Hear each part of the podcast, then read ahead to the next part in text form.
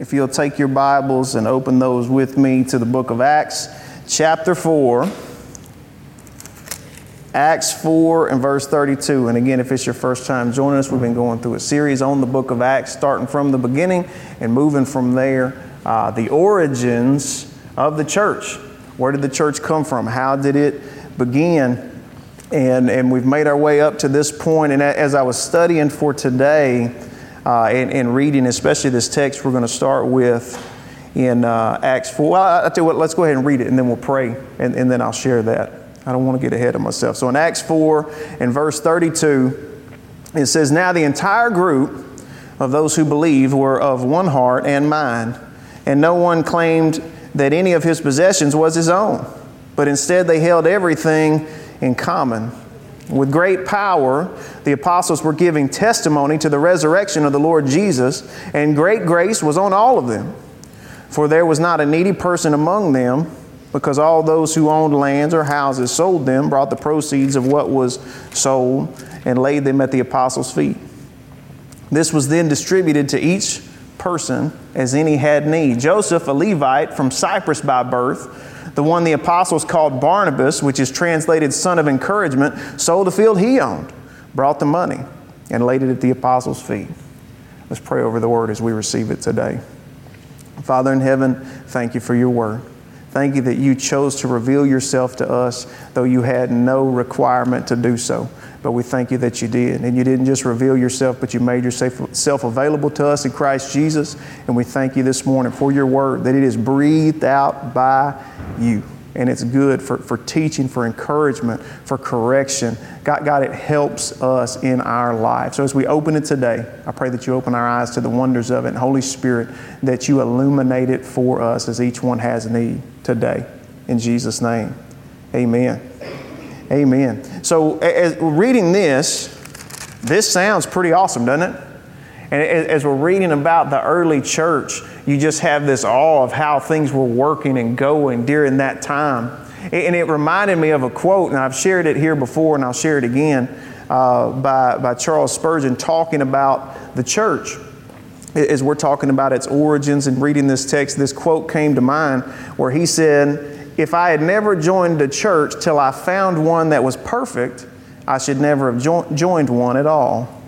The moment I did join it, if I had found one, I should have spoiled it, for it would not have been a perfect church after I had become a member of it. Still, imperfect as it is, it is the dearest place on earth to us. He was saying, I, I, I would have never joined a church if I waited till I found the perfect one because I couldn't find it. But if I had found it and then I joined it, it would no longer be perfect because I joined it. He said, but still, imperfect as it is, it is the dearest place on earth. So I think as we begin today, it's important to remember there has never been yet a perfect church. Remember, I've, and you've heard me say this before, we're not the church of perfect people, we're the church of the perfect person. He was the one. We're not Him. We're being made and remade in His image and likeness, being transformed, but we're not yet there. And, and we know this. We know this for sure. It's, it can be hard to remember when you read passages like this. I mean, man, because it sounds awesome in verse 32 through 37, doesn't it? They were of one heart and mind. There was a generosity and compassion towards others. They're teaching the testimony of Jesus' resurrection with power and might and demonstration. There, there's community, there's commitment of resources. And then there's even a specific reference to Joseph, also called Barnabas, the son of encouragement, who, who sold his property, brought the money, laid it at the apostles' feet, what to be used as the church had need. Barnabas, he's going to be an interesting one for us to spend time with later on. The son of encouragement, he was basically like a puppy in human form. He was the one that you wanted to have greet you as you walked into the church. Man, it's good to see you. Oh, I'm so glad you're here. Oh, man, I love you so much. He was the son of encouragement. That was his name. They changed his name because of how encouraging it was to be around Barnabas. And so, as you're reading this, it's hard to remember that there's no perfect church, right? Because the first church of Jerusalem sounds pretty awesome. Well, they had it rocking, it was going real well. Especially, and I told you, Luke will fit into in his writing, he'll, he'll plug in these summaries.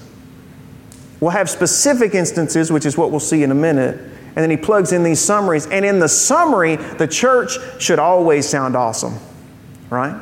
The life of a believer in summary is going to sound awesome in summary. But when you get down into the day to day, you get down into the details, it can get a little gritty at times, right? Our life can be like that. The church can be like that when you get down on the ground. Because again, the church has never been perfect, not even the early church. So we should appreciate what was going on then. We just shouldn't idolize it. And the story we're going to come up to next is going to remind us that it was not perfection going on at the first church of Jerusalem. Because in Acts 5, we finished chapter 4. In Acts 5, it's about to get a little gritty, it's about to get wild. And if you looked at this next passage as a standalone passage, it would be bananas. It is out there. So let's read it. So we finished talking about how everything's going. First Church of Jerusalem, in summary, hey, and Barnabas did this. And then in chapter 5, verse 1, and we're going to read 11 verses here, so hang on. And I'm reading out of the CSB. If you want to join me in your translation, if you've got the electronic and you switch back and forth, I'm in the Christian Standard Bible this morning. In chapter 5 and verse 1, it says, But a man named Ananias and his wife Sapphira sold a piece of property.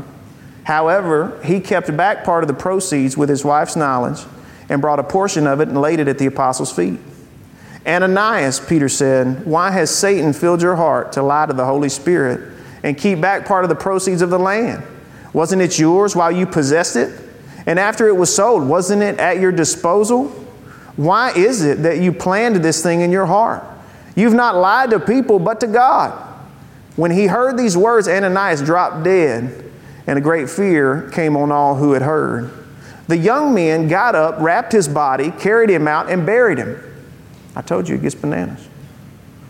Verse 7 About three hours later, his wife came in, not knowing what had happened. Tell me, Peter asked her, Did you sell the land for this price? Yes, she said, for that price. Then Peter said to her, Why did you agree to test the Spirit of the Lord?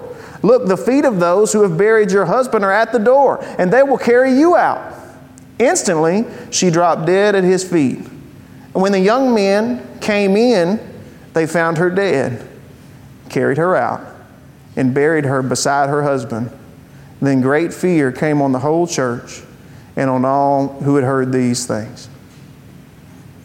Don't ever tell me the Bible's boring. Don't ever tell me that it's boring. I told you it gets a little bananas here. So let's start with verse 1. Chapter 5 and verse 1. And, and it's a great time to, to mention we didn't always have the chapter and verse divisions on there. They're super helpful because I can say, go to chapter 5 and verse 1, and you know exactly where I mean to go. But those were added in about 1500 something or other. And so before that, it would have all just flowed together. And you can see that at the end of chapter 4, it's talking about Joseph, also called Barnabas, son of encouragement, puppy guy, how he sold his field, brought the money, laid it at the apostles' feet. What's the first word in chapter 5, verse 1? But. And so that's connecting these two events together. It's contrasting them. It's saying, read these together. It points out that something similar happens. It wants us to con- the text wants us to contrast the verses in chapter 5, 1 through 11, with what Barnabas did and what the church was doing at the end of chapter 4. And contrast, it does. There is a contrast there. Because again, Barnabas, it says, sold the field he owned, brought the money, laid at the apostles' feet. But Ananias and Sapphira, though they did the same similar thing, they sold a piece of land, they conspired together, they acted together to hold back some of the money, but to put it forth as if they were given everything. See that? They sold their land, their land, and came and brought money and put it at the apostles' feet, said, We want to give everything to the church and the ministry and what's going on. But they intentionally held back part of it while pretending they had given all of it. What were they, what, why would they do it? Peter even asked them, Why would you do this? What were you hoping to gain when you did this?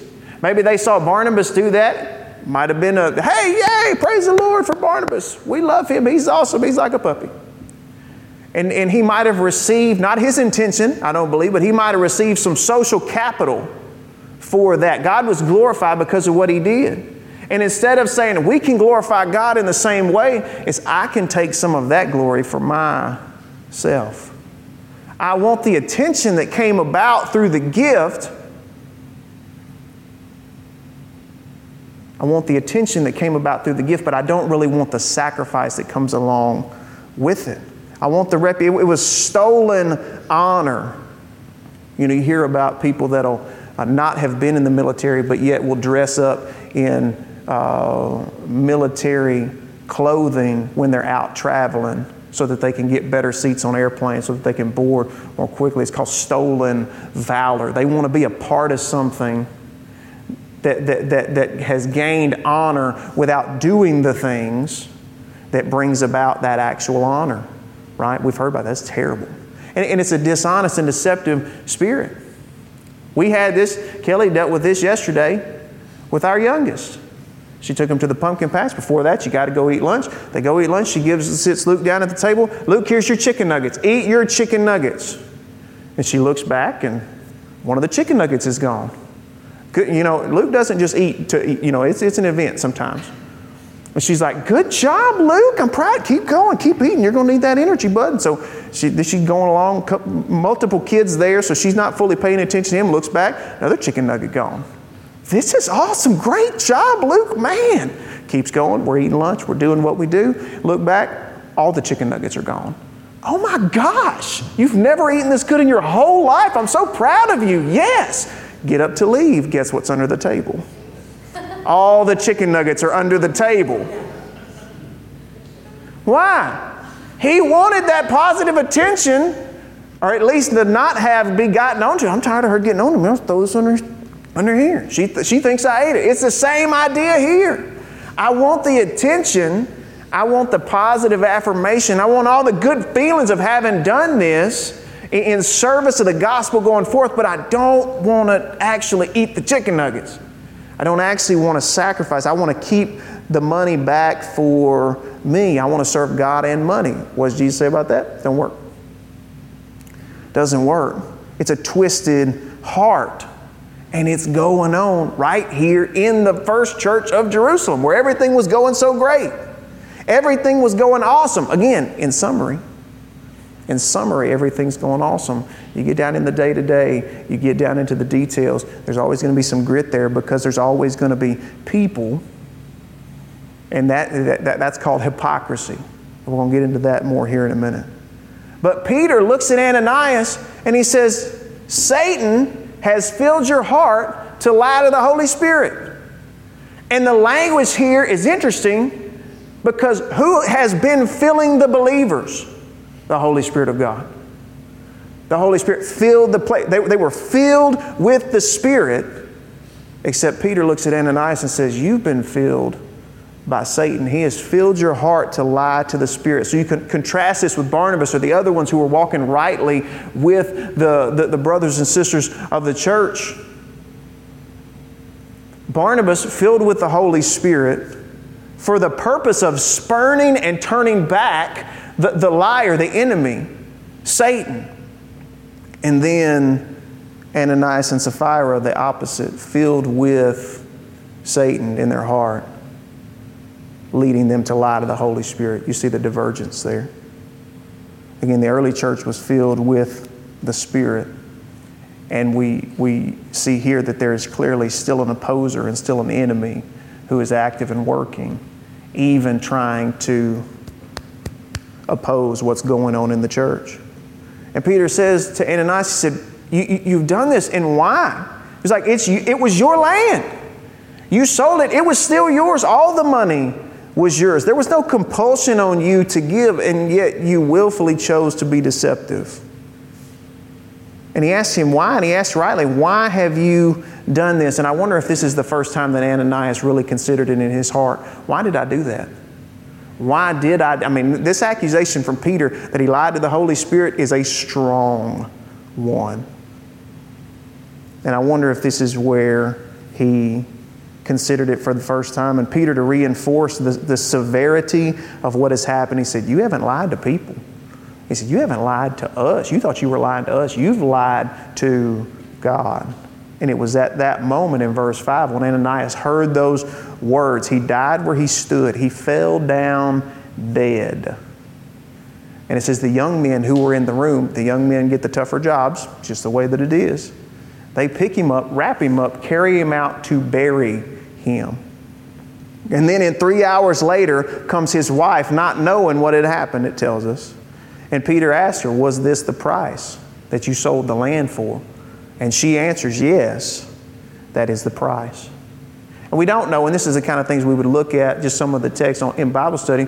Did, did he put forth the amount they said they sold it for? The amount they said was everything? And she confirmed that, lying again? Or that he put forth the correct amount and say, Is this what you sold it for? And that be her confession, Yes, we were deceptive. Just interesting to think about. She says, Yes, that's the price. And verse 9 says, Why? Again, why? It, it, doesn't have to be like this, Ananias and Sapphira. It doesn't have to be like this. Why did you agree to this? He said, The feet of those that buried your husband are at the door, and they'll carry you out too. And when she heard this, she fell dead, dropped dead at his feet. And they came in, found her, carried her out like her husband, buried her beside him. And again, this is going to be a really fun one to go through on Wednesday night. There's a whole lot in there. Don't miss that one. When's it going to be? Just keep coming. It'll hit at some point. We'll make it there. It's going to be good. And, and we'll go into a lot more depth there, especially when it comes to these deaths and some of the imagery you see there. But just so we deal with part of it today, because we have to address it because it's bananas. And then uh, th- there's, there's something that I want us to focus on past that. When, when we see these deaths there, I believe it's a reminder to us that sin is serious. There's a severity to sin, and we should not ever presume God's grace on our willful sin. Scripture talks about that, being presumptuous. We shouldn't presume on God's grace. We shouldn't despise it and treat it like it's nothing. And again, we're, we're looking here at willful deception, willful sin and rebellion. And we know what, what does Paul say the wages of sin are? Death. The wages of sin, all that sin can work, is death and corruption. Thankfully, the gift of God in Christ Jesus is eternal life. But you see what happened here, and again, if you held it out on its own, it's just bananas. It's going to be hard to make sense of. But when you read the latter part of chapter 4 and everything in the book of Acts up to that point, it brings some helpful context because you see what's going on in the church and you see in what environment they, they, they introduced this. They are sowing falsehood and deception, which would bring about division, and it's going to compromise the integrity and the witness of the church that the church had in the community. This is who we are, this is what we do. And when they come in falsely, and carry about the way that they did, it would compromise the witness of the church in the community, what was going on. And again, the early church, is it the perfect church? Chapter 5 says no. No, it is not. But still, we look at it and we're able to appreciate what's going on. We just don't idolize it because it's made up of people.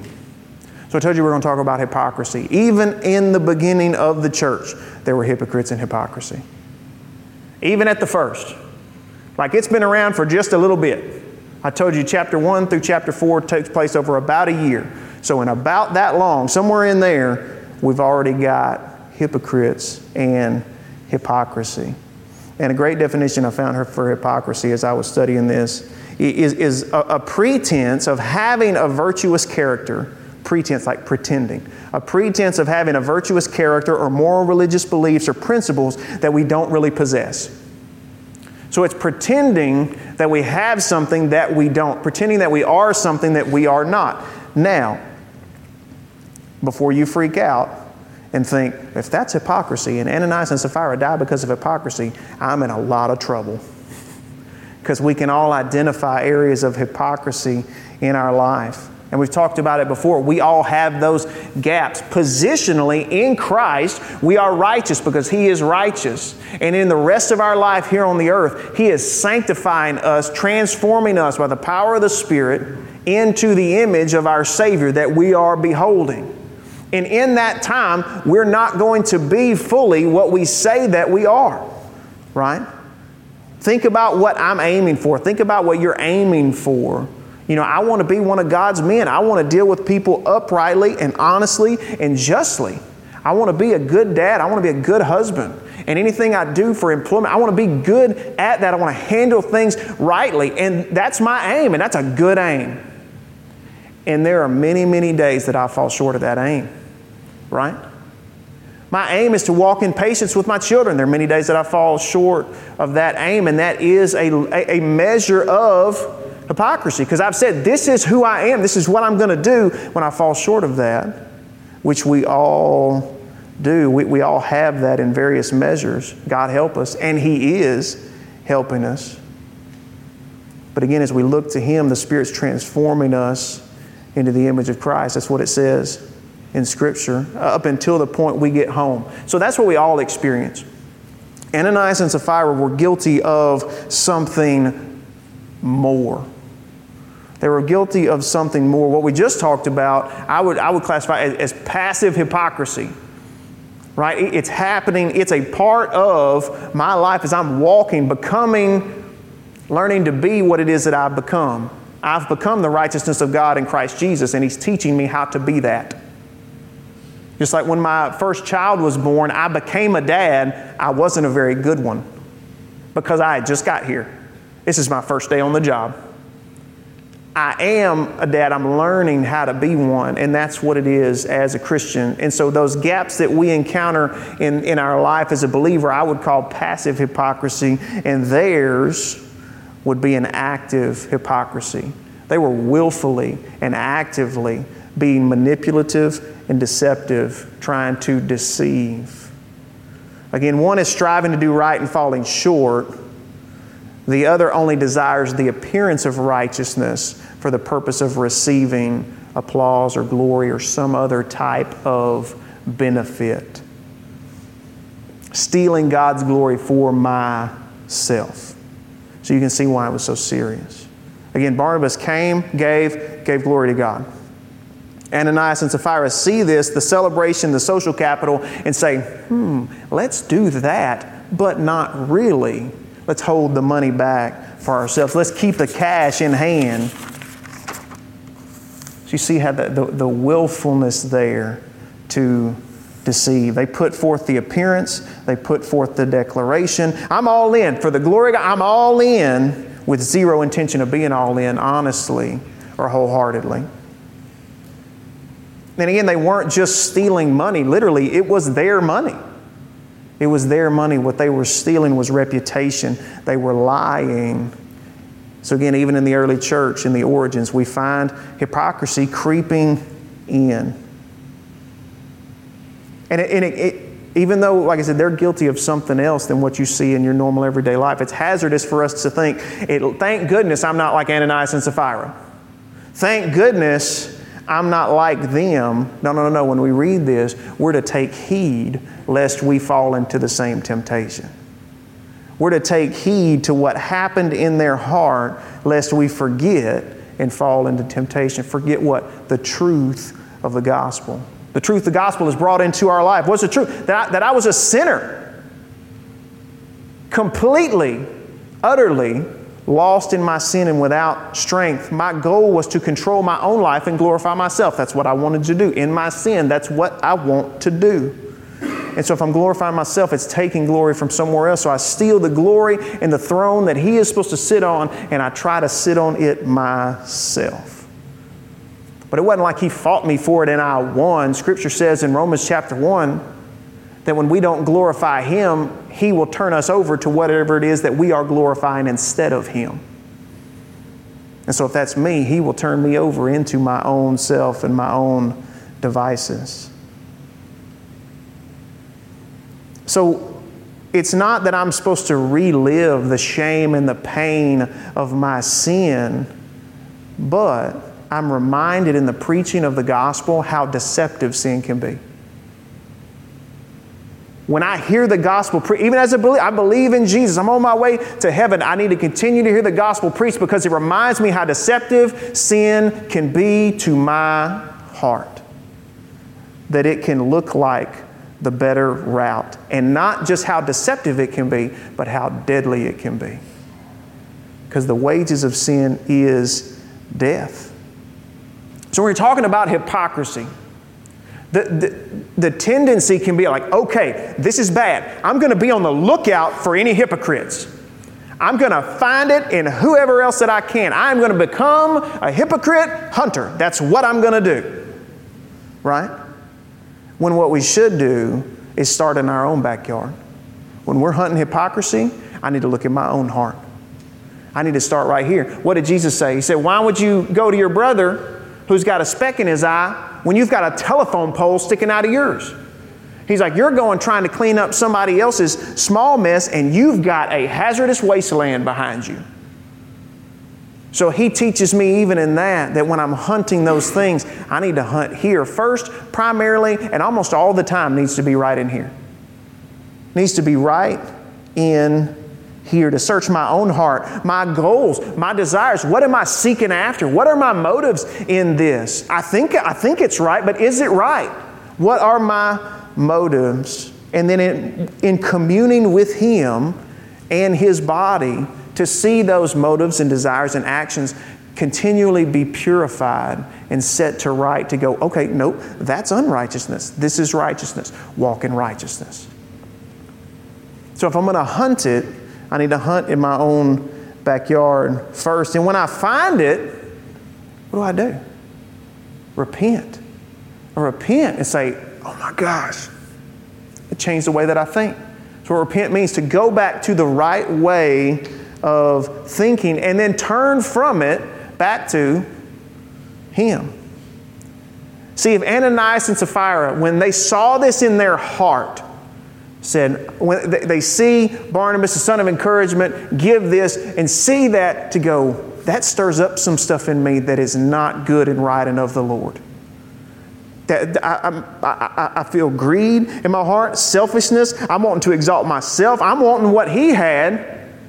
Why? If they had investigated this any at all and said, I don't want to be like this. Help me, Lord. I don't want to be like this. Help me in this. Lead me in this. Instead, they said, That sounds like a good idea. Because that's the deceitfulness of sin. That seems like a good idea. The end seems good to me, so to get to the end on my own will justify the means that it takes me to get there. And that's where their heart was. But listen, fellowship with Jesus and His church, His body, should result in lament and repentance when we find these things in our heart. Lament and repentance of sin. That's where Peter asked him the question why, Ananias? Why did you do that? You didn't have to do Peter's seeing, he's like, why did you do this? And why didn't Ananias repent, think differently, turn from it, and walk uprightly? Why didn't he? Because there was no humility. There was no humility in him. We don't see it, right? He wanted to exalt himself. There was none. Who does Scripture say that God resists? Does it say he resists the evil? Does it say that he resists uh, the, the dirty, the, the, the poor? Does he say he resists those that have just messed up so bad you wouldn't believe it? It says he resists who? The proud. God resists the proud.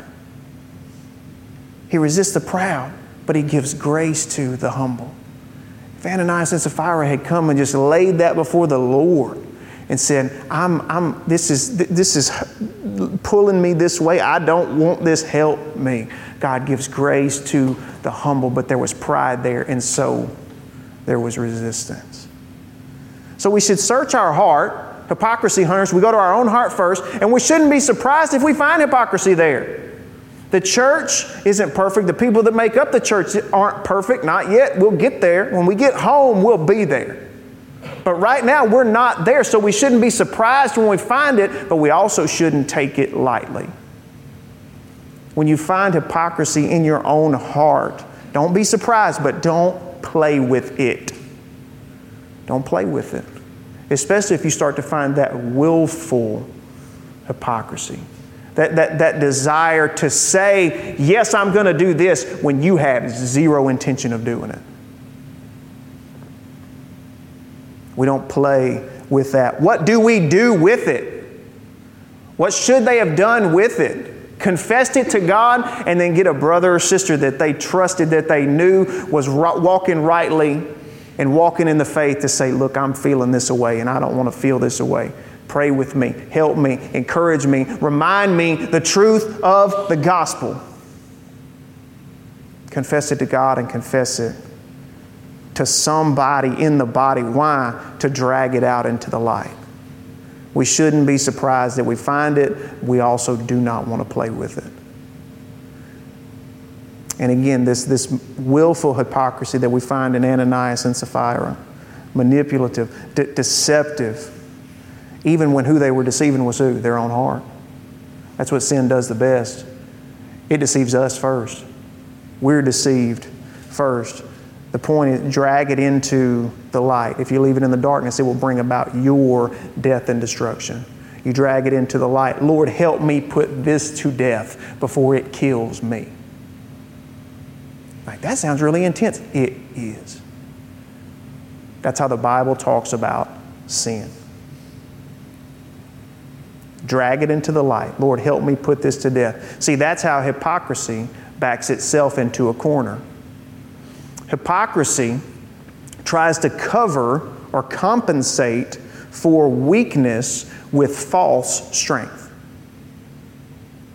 Hypocrisy will compensate for that feeling of weakness. I feel weak, so I'm going to put up a false front that I'm strong. Well, guess what? Back here behind the wall, I'm only getting weaker because I'm not engaging in that which is supposed to bring me strength. So I've put up the false strength, and yet I continue to get weaker, and it keeps pushing me back and pushing me back till I can't put the wall up anymore, and everything falls apart.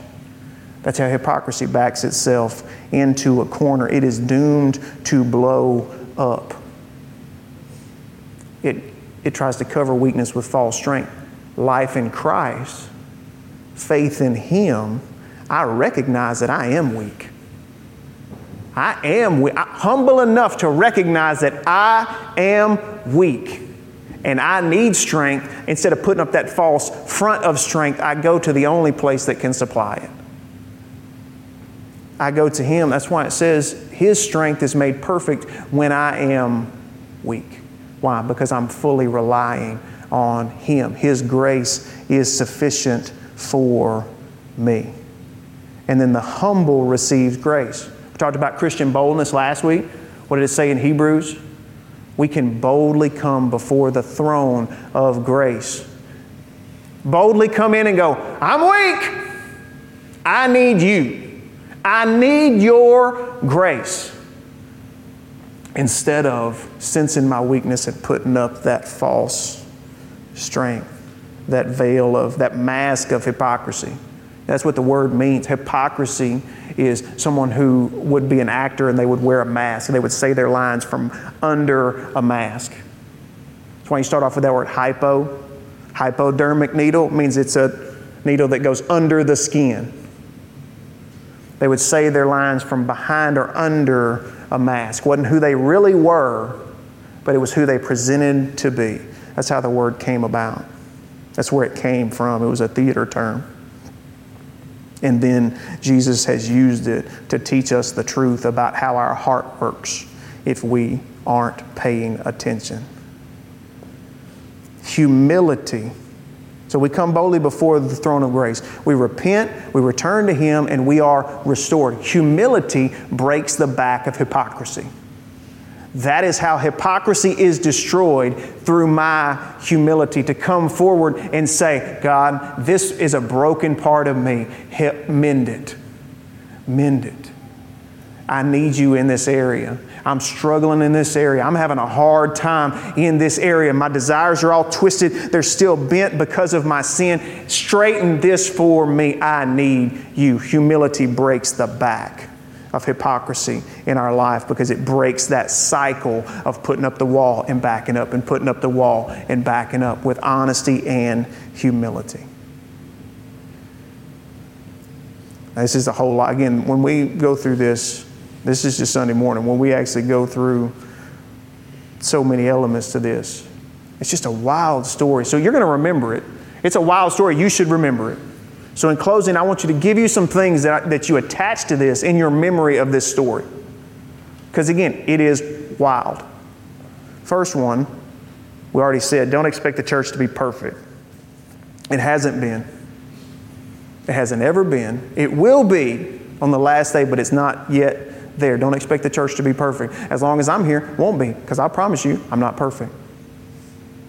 That's the first thing. Don't expect the church to be perfect. Don't be like Ananias and Sapphira and come in and say, My primary focus is what I'm getting out of this.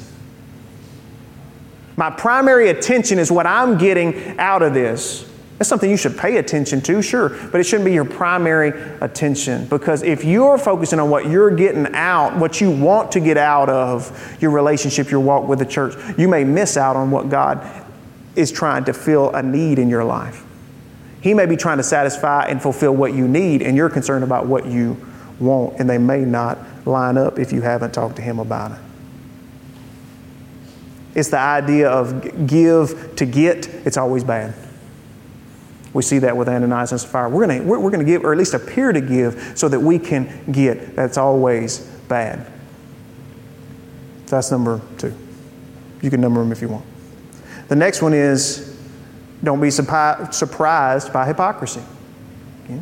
Don't be surprised by it, but take it seriously. Don't be surprised by it. Don't play with it. When you find it in your heart, remember we're hunting in our own backyard first. That's the next one. Hunt hypocrisy in your own heart first. That will keep you busy. I can promise you that. This next one, Ananias and Sapphira. If you play church, the enemy will play you. If you play church, the enemy will play you. This is not a recipe. This isn't where you come in and go, okay, well, the people at church, this is how they dress, this is how they talk. I'm going to dress like them and talk like them. This is what they do. I'm going to do that. It, it, it's not a recipe of actions that is going to produce in your life. It's the heart change and then the actions flow out of that. But if you come in and just like, I'm going to put on the clothes of a follower of Jesus, not just the clothes, but the, the, I'm going to clothe myself in what followers of Jesus do, but not become a follower of Jesus, the enemy is going to play you. If you play church, the enemy will play you. It's not a recipe, it's a new life. Because you can't put the things together to build it out yourself. If you play church, the enemy will play you. And then, and then lastly, and I said it a while ago, and if I had to sum it up in one line, this today for us to remember is that humility breaks the back of hypocrisy. Humility will break the back of hypocrisy in my life, in your life, in our lives.